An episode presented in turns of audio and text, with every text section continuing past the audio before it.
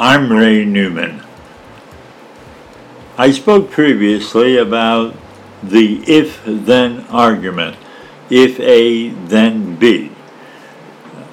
Remember the A clause, if A, is referred to as the antecedent, and the B clause is referred to as the consequent.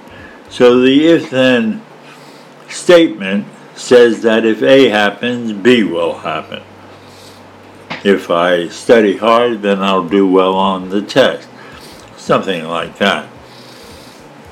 And I discussed the fact that an if then statement is a statement of sufficiency but not necessity, meaning the A clause is sufficient to make the B clause happen.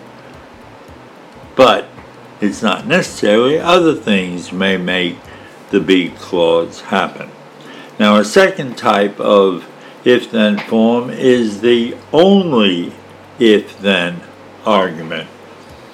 Only if A, then B. And what's important to remember here is that an only if then argument is a statement of necessity but not sufficiency. The test maker may ask you four questions. He may tell you that in an only if then argument, A happened. What do you know? And the answer is nothing. You don't know whether A happened but the other necessities did not happen, or whether all of the necessities happen. The test maker may tell you that A did not happen. What do you know? Well, now you know that B did not happen. Why? Because A is a necessity and B cannot happen without it. Test maker may tell you that B happened. What do you know? And what you know is if B happened, A happened. Why? all of the necessities must have happened. Or the test maker may tell you that B did not happen. What do you know?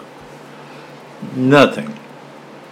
A may not have happened, or A did happen, but some other necessity did not happen.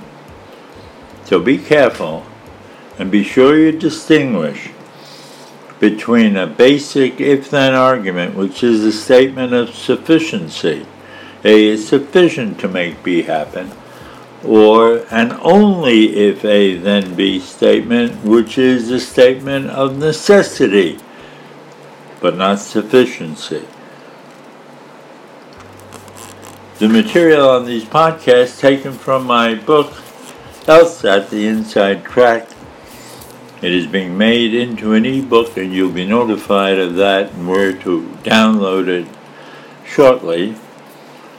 Right now, a limited cop- number of copies, physical copies of the book, are available, and you can obtain a copy of the book, which has everything you need to know to master the LSAT in just 60 pages, and that includes how to write an essay for your law school application.